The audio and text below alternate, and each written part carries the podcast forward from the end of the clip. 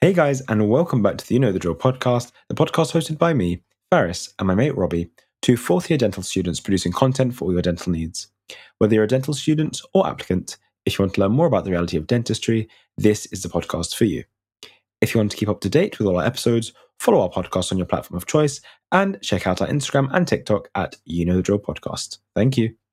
So, today we welcome back one of our favorite guests. Dr. Mona BG has returned to chat um, to us and tell us more about his story and experience in dentistry. We are very excited to welcome him back. Yes, yes, yes, we are. And uh, this, this is going to be a cool one because, you know, Dr. Nabiji's kind of done quite a few things in his life. He's not just gone down the boring route of just doing general dentistry his whole life. Like he's gone, done an MSc, been a practice owner, clinical tutor. So we're, we're really, really excited to, to delve into his life and um, how he you know stays enjoying dentistry after practicing and doing different things. So yeah, we're we're excited. Uh, hope you hope you're excited too, Dr. Naviji. Yeah, thanks for having me back. I, um, yeah, it's my pleasure to be here again, and and and yeah, always happy to you know talk to you guys. It's always nice. Fantastic. So we'll start off with with kind of like the inception of the journey. So, what was life like as you know as a GDP? Um, as a GDP, I, I, okay, so maybe uh, you know we I think I think it's very universal that we come out of dental school with our BDS, and all of us go into what you guys call DFT, and when I did it, it was just called VT, vocational training. Yeah, the year in practice where you know you develop your skills and you develop yourself, and and it it's a great year. I think I think you'll learn most of your trades and become so much better within that year than you have in five years at dental school and not because that's is not not any disrespect to dental school. I love teaching, but I think it's because you're so in the thick of it, mm. um, and you're seeing instead of seeing how you guys see right now, you will see maybe one or two patients in the morning and one or two in the afternoon. You know, you're within nowadays within three months you're seeing you know maybe 10 12 patients in the morning and the same in the afternoon eventually getting to a stage in one year where you're, you're able to see 30 to 40 patients in a day Wow. Which, which is a lot. Yeah. Um, I think life as a GDP when I first qualified was very different to how it is now because the way that, um, and maybe we'll touch on later, but the way that the, the, the program runs, the DFT runs, is very different to how it was when I did it. And when mm. I did it, it was it was like I do remember my first ever day of being a, a trainee. I had 30 patients booked in my first day. Whereas right, that's unbelievable. Oh, no. oh yeah. that, you see that that that my heart rate is, is is going up. and wow. those of the students who are listening, uh, yeah. your heart rate will probably go up more. last, and I, I I I remember this vividly. The last patient of my day was mm. an up left seven crown prep. Now, oh my goodness, wow! the kind of thing that you come out of dental school being scared mm. to do the distal margin of an upper molar anyway. Yeah. yeah. And then so um I think it's in some ways I think it's really nice for you guys now. It's very different for us then because there was there was not really any kind of you know control over what we were doing or what the trainers were getting us to do. I think we were just a, an extra fitment to the practice and it was like brilliant you're our trainee this year get on with it and see the patients. And mm. and that's that's how it was. So at the beginning life as a gdp was really it, it was really fast paced because you're kind of learning on your own. You you're you're learning to tackle every clinical situation really independently and kind of just with your nurse. Your nurse is your best friend in the way that you learn a lot from them because you will get someone who's experienced working alongside you and yeah. they're the kind of mentors for you at the beginning. Um, that's what it was like. Um, so I think maybe that's why I felt I could jump into what I did soon after, which was setting up my own practice because I thought, all right, I've had a mm-hmm. year of dealing with patients mm-hmm. and being thrown it from the beginning. You think you've actually done a full year of it, as as opposed to now, where you know by the end of your year you'll feel fairly confident. Yeah at the beginning of your journey as a dear, you know, as a as a trainee, it's very mm. different. Yeah. Um. so yeah, it's very fast paced at the beginning, but it's it is good. You do gain so much valuable knowledge and experience in not just the clinical aspects of it, but the emotional aspects of it, and and you know the empathetic sides of how you need to be as a dentist. Yeah. Um, following that, I think, yeah, I felt confident enough to set up a squat um, or my own practice anyway, which was it was probably one of the best things I did in terms of an experience. And I did it alongside being an associate, you know, at where I was a tra- where, where I was originally a trainee. Yeah. Um, and setting up because setting up a practice isn't cheap, and I didn't have the financial backing of my family. Not that yeah. they didn't. I, I, I, I made it very, very clear to myself that I wanted to do things on my own. Okay. Um, and I wanted to kind of get onto my own feet, you know, mm. not having, you know, asked anyone for any any funds or anything. So yeah. I think the way I did it, and it's very difficult to do now, but but the way I did it was I just found a place, you know, medical practice which had a few rooms to rent, and I yeah. thought it might be quite useful. There's a there's a bulk of patients here already, but they're medical patients, and uh, you know, I just paid a rent, and I said, "Do you mind if I set up one room as a with a chair in it and the other room as a waiting room?" And and we agreed a rent, and that was fine. So I didn't have really any overheads apart from the setup costs of the room. And at that time, it wasn't very much. I was able to take a loan with NatWest for twenty thousand pounds, and I was able to do it. Mm.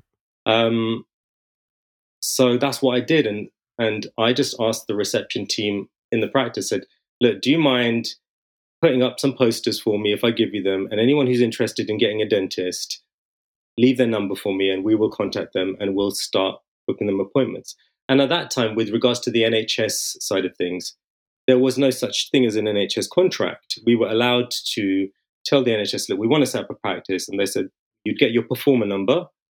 And they said, mm-hmm. fine, set it up. And they did the paperwork and you were good to go. Yeah. It's so different now. But that I, I did that alongside working as an associate. So, you know, for the first few years after qualifying, I was very much into practice life quite quickly. Um, mm. And it was great, actually, to be fair. I, I, I, really enjoyed it. It was hard, but it was really good. Yeah. Yeah. It sounds like um, such a, a, a, much simpler time eh, with no NHS contracts. It seems, you know, um, like a lifetime ago almost. it, it, does feel like a lifetime ago because things changed very soon after. I think I was, I think I was really fortunate at the, at the mm. time, or you know, as as um, as graduates in in those years, we were quite fortunate because you know, we were able to build up our practice for it for a few years before the whole contract system changed. And because we had an established practice, you know, we were automatically given a contract. Yeah. Um, so you didn't have to fight for one really. So yeah. that really helped. And and so I, if you think you, we, I did my first year as a, a trainee, and then I worked as an associate alongside maybe working one day a week in my own practice and slowly building up. And by the end of that second year, I was in my my own practice full time. So wow. I tried I tried to work. You know, I I tried to keep my, my you know the income or, or the money flow mm. um, consistent by being an associate and kind of pumping it in to my own practice, but also at yeah. the same time that was slowly building up, and I got to a stage where I could be at my own place all the time, which worked yeah. out really well. Wow. That that is crazy. So just just to clarify, you did your foundation year and then you set up your own practice the following yeah, within, year. Within six months. Wow. wow. Wow. No, that is wow. But you know, I, I think it was um, it, it, it, was a risk, but I I think it was it was a lot. It was easier to do it at that time, mm. and because I and I don't I, I think you you know people could set up the practices then, but I wasn't interested in buying a, a you know finding a building where I would have to set up two or three rooms. To be honest, I couldn't afford it. I, yeah. I, there was no way I could afford that. There was no way I could even think about buying a building or anything. I think I was really lucky to be able to agree a rent. It wasn't even a lease; it was just a rent, and I'd pay every month or so. And yeah. there was no commitment there, there because if I wanted to leave or if it didn't go well, I would say, look, you know, I'll clear out the rooms and you can have them back. And it was no loss to them. They were earning an extra income from me as a medical practice because their rooms were unused in the first place anyway. Yeah. Wow. So just just to uh, clarify for the viewers out there, so what is a squatter practice, like a squat practice? So a squat practice. So yeah, forgive me, I should have explained. So a squat practice is setting up setting up your own practice from from nothing. So you okay. have a so you're setting up an empty shell. Um, so you either will set up a squat practice, which is your own practice from nothing, and buy all the equipment and try and advertise for new patients and slowly build up that practice from a zero patient base. Whereas you can buy a practice, you can buy an existing practice. So, and is it uh, when you when you buy a practice, it already has an existing patient base. So, I think a lot of people have heard the term, and, and if you know it, fair enough. But those who, who don't, everyone hears about the goodwill of a practice, mm. and the good the goodwill of the practice is really the the price that you're paying to be given that list of patients. You know, yeah. you're not just taking it from them saying, all right, this building is worth this much and all your equipment is worth this how much I want to give you for the practice. That's how much their business is worth because they've sat and developed that list and you're getting already an established list of patients with treatment needs. So mm. the hard work is already done. So yeah when you buy when you buy an existing practice, there are two elements to it. You will buy you will pay for the goodwill, which is the kind of royalties to buy that practice. But then you're also paying another part for the practice. So then you'll pay for the fixtures and fittings within the, within the practice. So valuers will come and say, right, this is how much all the chairs are worth, and this is how much all the cabinetry is worth, and the equipment, etc. Mm-hmm. And they'll value that. And then finally, you'll also then either buy the building or the premises that's in, or you will negotiate a, a lease, a contract for hmm. X number of years where you will be paying for that. You'll be paying a rent. Hmm. So there's a lot more that goes into buying a practice, but the only the main difference is you are kind of guaranteed that you have a patient base because people can start up a practice but you're taking a risk. You're not sure. You're not sure how many patients you're going to get. You don't know within one year or two years or three years whether you'll be breaking even. Um, and now you can't set up an NHS practice, so you're only going to be setting up a private practice. You can only you can only buy. I say buy, but you tender or you you know you bid for an NHS existing contract. Hmm. Okay, that's so quite it's, interesting. It's, it's, very it's much harder now. Um, I yeah. Would, and not just for you guys. It has been like this for the last, you know, five, seven years mm-hmm. or so. It's been quite difficult. Yeah, yeah, no, and it's it's quite interesting as well to kind of learn about, um, you know, the different types of practices you can buy or start up, etc. Because, you know, I don't know about Faris, but I, I, don't really know too much about the subject, so it's good getting a bit mm. of insight there, and I'm sure our listeners as well really mm. appreciate that insight as well. Um, so kind of, you know, just about general life as a as a practice owner. Yeah. Um what what kind of things did you enjoy the most and what kind of things did you dislike the most? I think I think the enjoyment is knowing that it's knowing that it's your own, which gives you an element of freedom. Um, mm in terms of how you run the practice. You may not like the colors on the wall and you can change it. You may want a particular chair and that's up to you. Yeah. Um, I think how you are as a dentist is going to be the same in every practice that you work in, whether you're an associate or a principal. But I think when you're a principal, which is a practice owner, mm. at least you get the freedom to decide, you know, how you want things done who your staff are, which I think is probably one of the most important elements of having a practice, the staff that you choose. Because I think I think within a practice, everyone is equal. You know, you know better than anyone else because without them, your practice doesn't run. Yeah. Um, so I think that's a, a, a crucial part to having your own practice. And keeping your staff happy, I think, is one of the most important things. You know, it's fine to be a boss, but I think you know it's really important to make sure that staff are valued. Um, okay. And you know, when you go to as as a patient, if you were going to a practice and you're seeing a different receptionist or a different nurse every time you go, because you're only going twice a year most of the time, you know, mm. going for a six monthly checkup. There's something going wrong there because when staff turnover is high, that's a problem. There's either a, a unhappiness within the practice or problems within the way the practice is run. That doesn't really bode well. You know, as a you know, patients like to see the same dentist, but they also like consistency you know with the environment they're in they don't really like change because they're building their relationship with you you know they're building a trust with you but not only with you with the practice with everyone within that within that building within that business yeah.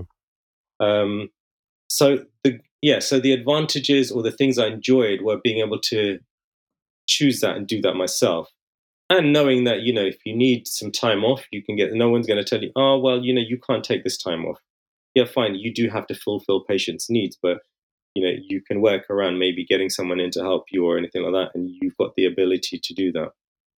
Yeah.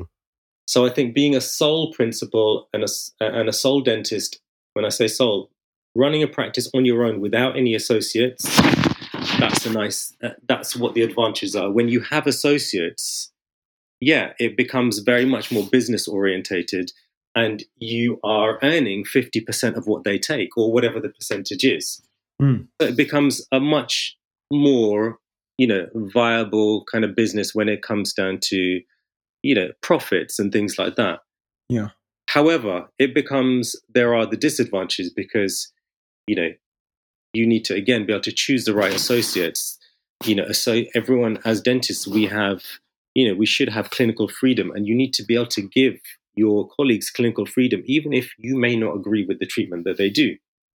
Mm. Um, and you know when they have when they have time off, you'll need to find someone to cover them. You need more staff to run the practice, which means dealing with payrolls and dealing with absences and all the kind of things that would happen in any kind of business. To be fair, so I think those things are the disadvantages. You know, dealing with more stock and you know you know it's the same as in university you think oh why haven't they got this material there and that's because there's only so much that you know as principals we can do yeah. You need to have the right staff to be able to you need practice managers and things like to be able to run the show for you so yeah. it has it it has its good and its bad and I, I and again i had practices for 10 years and i loved it i loved them i never sold anything or gave them up because i hated it i did it because i wanted to just further myself and i thought life is too short for me. Or I thought, I don't want to be the dentist that has stayed in practice all my life. Oh, and that's fine with some people because that, that, you know, some people like that stability. I thought I, for me, I wanted to at least have broadened myself in various different aspects and experienced the other parts of dentistry. And don't get me wrong, I probably could have still done so as owning my practices, but I think it makes mm. it it was easier for me to think, all right, I can still work as a dentist. I'll still be an associate, but I can go home at night not worrying about the other admin side of it and worry about other things in life, yeah. kind of thing.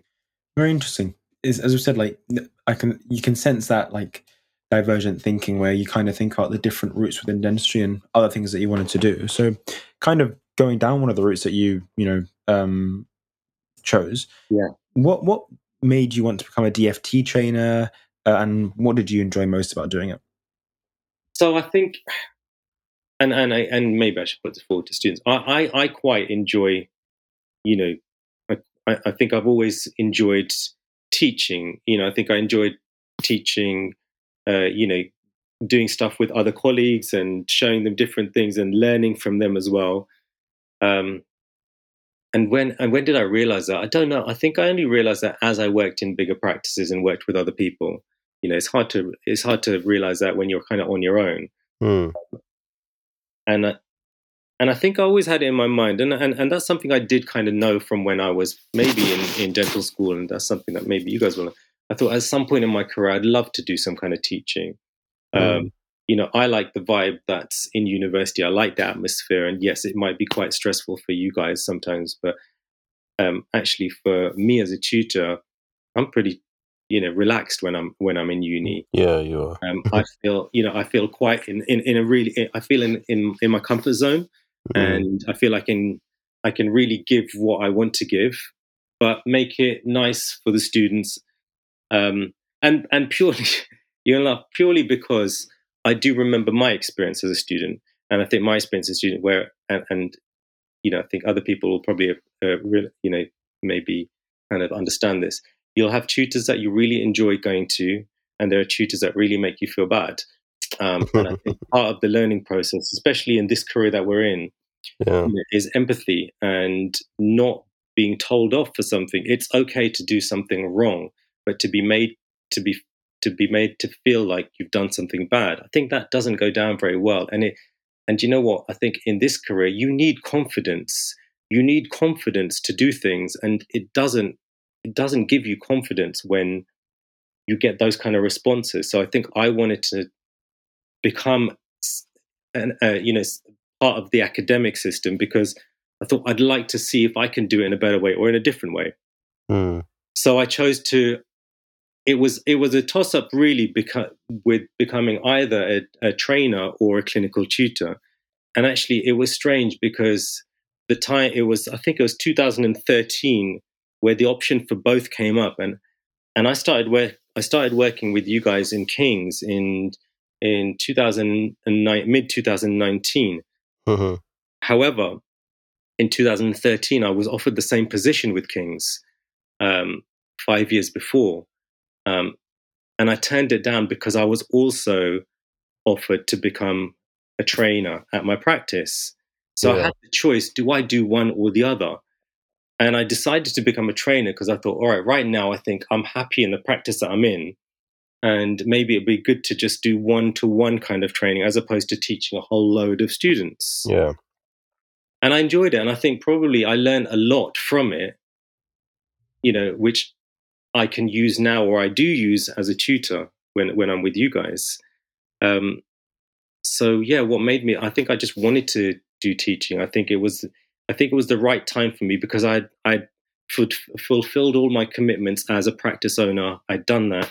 I'd done my masters, um, and I thought, okay, I feel like I have the knowledge and I have the background to at least be able to give something back to someone. Yeah. I thought, why not? It's a good time. And the opportunity came up. So I thought, right, I'm going to do it. And and yeah, I decided to do it. And I think I only gave it up when I when I stopped working at that practice. Um, and when I stopped working at that practice, I thought, well, I kind of missed the teaching. And strangely enough, you know, positions came up at King's. And when I applied, it was you know, I didn't really have to go through the whole interview process or anything again because I'd already been through it once and yeah. I was given the position. Okay. So just to sum up, so you did the you were a DF trainer for about five years? Yeah, for about four, four or five years, I think I remember. Okay, uh, and then you you came to King's to be a clinical tutor. Yeah, and then I came to King's to be a clinical tutor. So um, and so now I currently I do teaching at King's two days a week with mm. you guys, um, and I work in practice two days a week. Okay, and that's that's I think I think that's what I really enjoy doing, and and it works for me. Um, I think it's a nice balance. Um, it, I think it's a really nice yeah, balance, and, and I think there was a you know going down to the question of you know what made me want to do it mm. and what makes you want to be a tutor you know as opposed to a DFT trainer. I think like i said i gave you know I, I i i was i was leaving the practice so i couldn't fulfill my role as a df you know as a trainer. Um and you know when you when you when you're at the stage where you want to actually be a clinical tutor i'll be really honest there's no money in this in this job. Um, you're not so you're not doing it for the money. There is, you know, I'm not going to tell you how much, you know, tutors earn, but you can probably earn more money in retail for a day than being a clinical tutor. Um, wow. So, you know, people beg to ask, well, why do you do it? And mm. I think it's a really important question. And, and the reason I do it again is is not because it's going to earn me money. Uh, it's just because I enjoy it, and I think it's it's really important to enjoy what you do, and I enjoy the teaching side of it. Um, yeah. I, I, enjoy it. Like I said, I feel like you know, I'm in a good comfort zone when I'm on clinic. Yep, I could be in practice on that day, um, and I could be earning ten times more than what I'm doing at um, yeah. a day at King's. But yeah. I enjoy it, and it maintains my sanity, and I like yeah. to be around the students because it feels nice. Yeah, and I think um, we will we will touch on on on the importance of enjoying um, hmm. dentistry mm. in a second. Um, I just want to quickly go over the advantages and you know kind of drawbacks of being a clinical teacher. So you mentioned you know you get to do what you love doing and you get to teach your students, etc. Yes.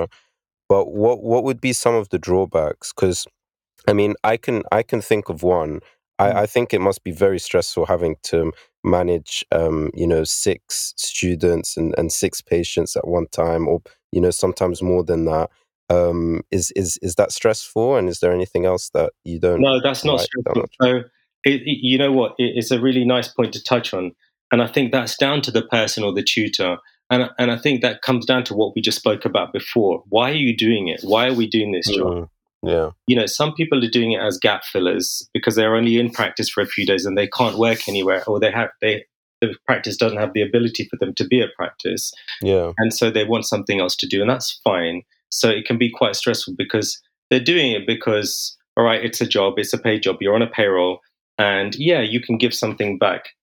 I don't find that stressful. I think it for me having that number of students or more is more of a buzz for me. I like it. I like to be able to go and help and see what I can do and okay. try and not only teach clinical skills, but teach you about time management because I think time management is really crucial. And I think not many people learn about that while you're in dentistry because you have two and a half hours or so every session to see one patient. Yeah. Uh, you know, it's important to understand time management. So if I know how to manage my time and if I can teach you guys how to manage your time, that I'm doing something right and it shouldn't be stressful for me. Because if yeah. I'm able to see, you know, 15 to 20 patients in one morning in practice, why can it why is it going to be so difficult for me to see six or seven in one morning?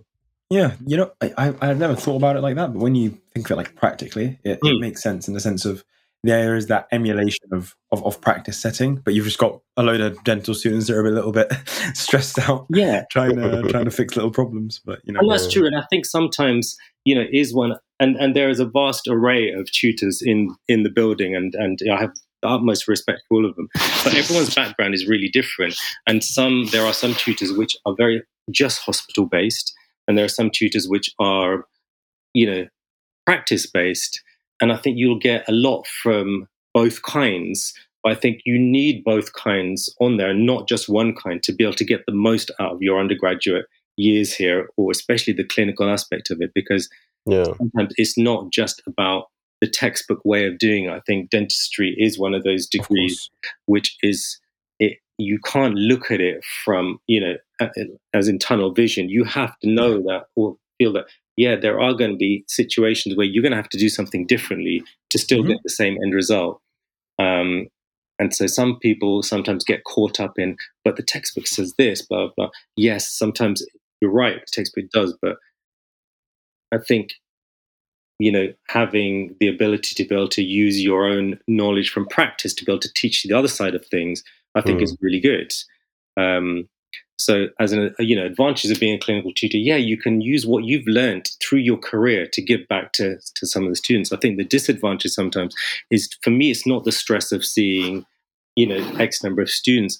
I think for me, the disadvantage in this last few years of COVID is is um, consistency with building a rapport with one group of students.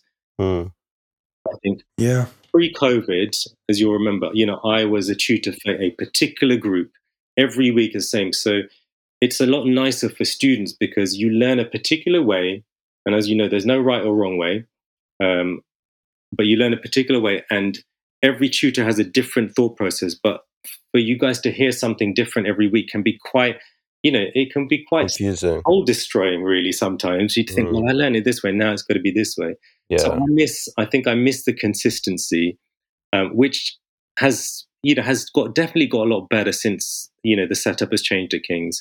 Um, but obviously, you know, we can't, you know, we can't do much about the pandemic, um, yeah. and we've just got to try and work with what we have. So, yeah, I miss that. I don't really think there. For me, there are no other disadvantages. I think I've made a great group of friends over there, and I really do, you know, I really do enjoy the students. So, no, I, I, I like it. I mean, to be fair, that's why I started working two days a week there because I like it. You know, my practice hated me for leaving, you know, the extra day, but I, I thought I want to balance things out you know, in the way that I like.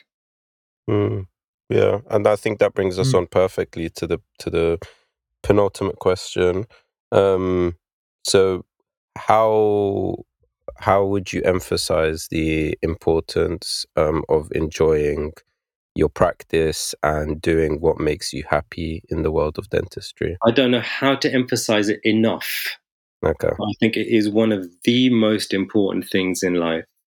I think you know, it's it's really nice to have aspirations to be a particular kind of clinician and you know do really well in your career and be able to provide for your family and things like that um, and as long as you have the right you know focus in life to be able to do that but maintain you know some kind of sanity in what you're doing and re- also know that dentistry isn't everything in life. It's not. It's a career and it's it's our job. And yes, we enjoy it, and I love the passion that you all have. It's really not. But just remember to have, you know, remember that you know there is everything else in life. There's family and friends and hobbies and things like that. And I think it's yeah. important to be able to immerse yourself into the different varieties of because there are times where you are mm. going to think, oh, I've had a really rubbish day. And I just, and if dentistry is your world that you live in, how are you going to get out of that? You know, mm. it is, they say, you know, there, there used to be all of this kind of um, information and then stats about how it's one of the most stressful careers and has got a really high suicide rate and stuff like that. Okay, yeah. don't get me wrong, it's stressful, but it's what we make of it, really. I think if you are able to, you know, do well, you earn a good living, enjoy what you do, but you know also have the balance of you know family or friends or other parts of your life that you don't kind of neglect along the way. I think that will help you um, enjoy your career more, and it'll, it'll, help you enjoy your life more.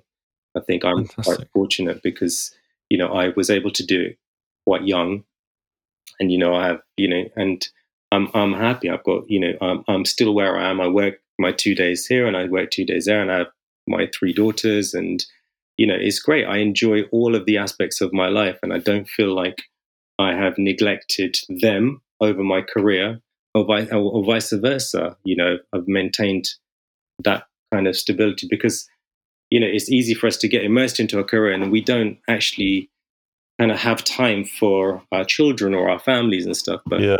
I think, yeah, I, I, I think for me, I think it's really important that I, I maintain that. That's perfect. Yeah. right.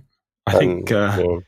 Yeah, I'm sorry. I think um, you kind of answered our final question as well, which was kind of related to this idea of, of like best ways to make sure that you enjoy um, your life as a, as a dentist. So, so thank you for that. Yeah. pleasure. Um, Great pieces of advice, and we've really enjoyed having you on for this episode. I've enjoyed it too. It's quite nice to be able to talk about all this stuff.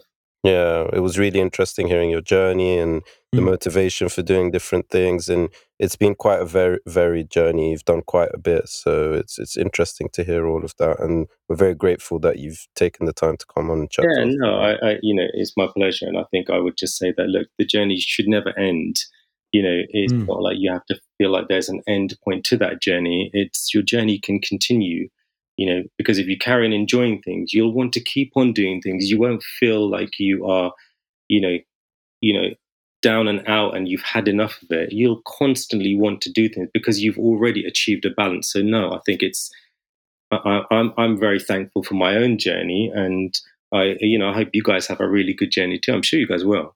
Thank you, thank you. Great words of wisdom. So yeah, so thank you guys as well for listening to the You Know the Drill podcast. Yep. And to find out more about dentistry, the application process, and stay up to date with the podcast, make sure you follow at You Know the Drill podcast on Instagram and TikTok and at Ferris Dent on YouTube for all your dental needs. Thanks for listening. And peace out.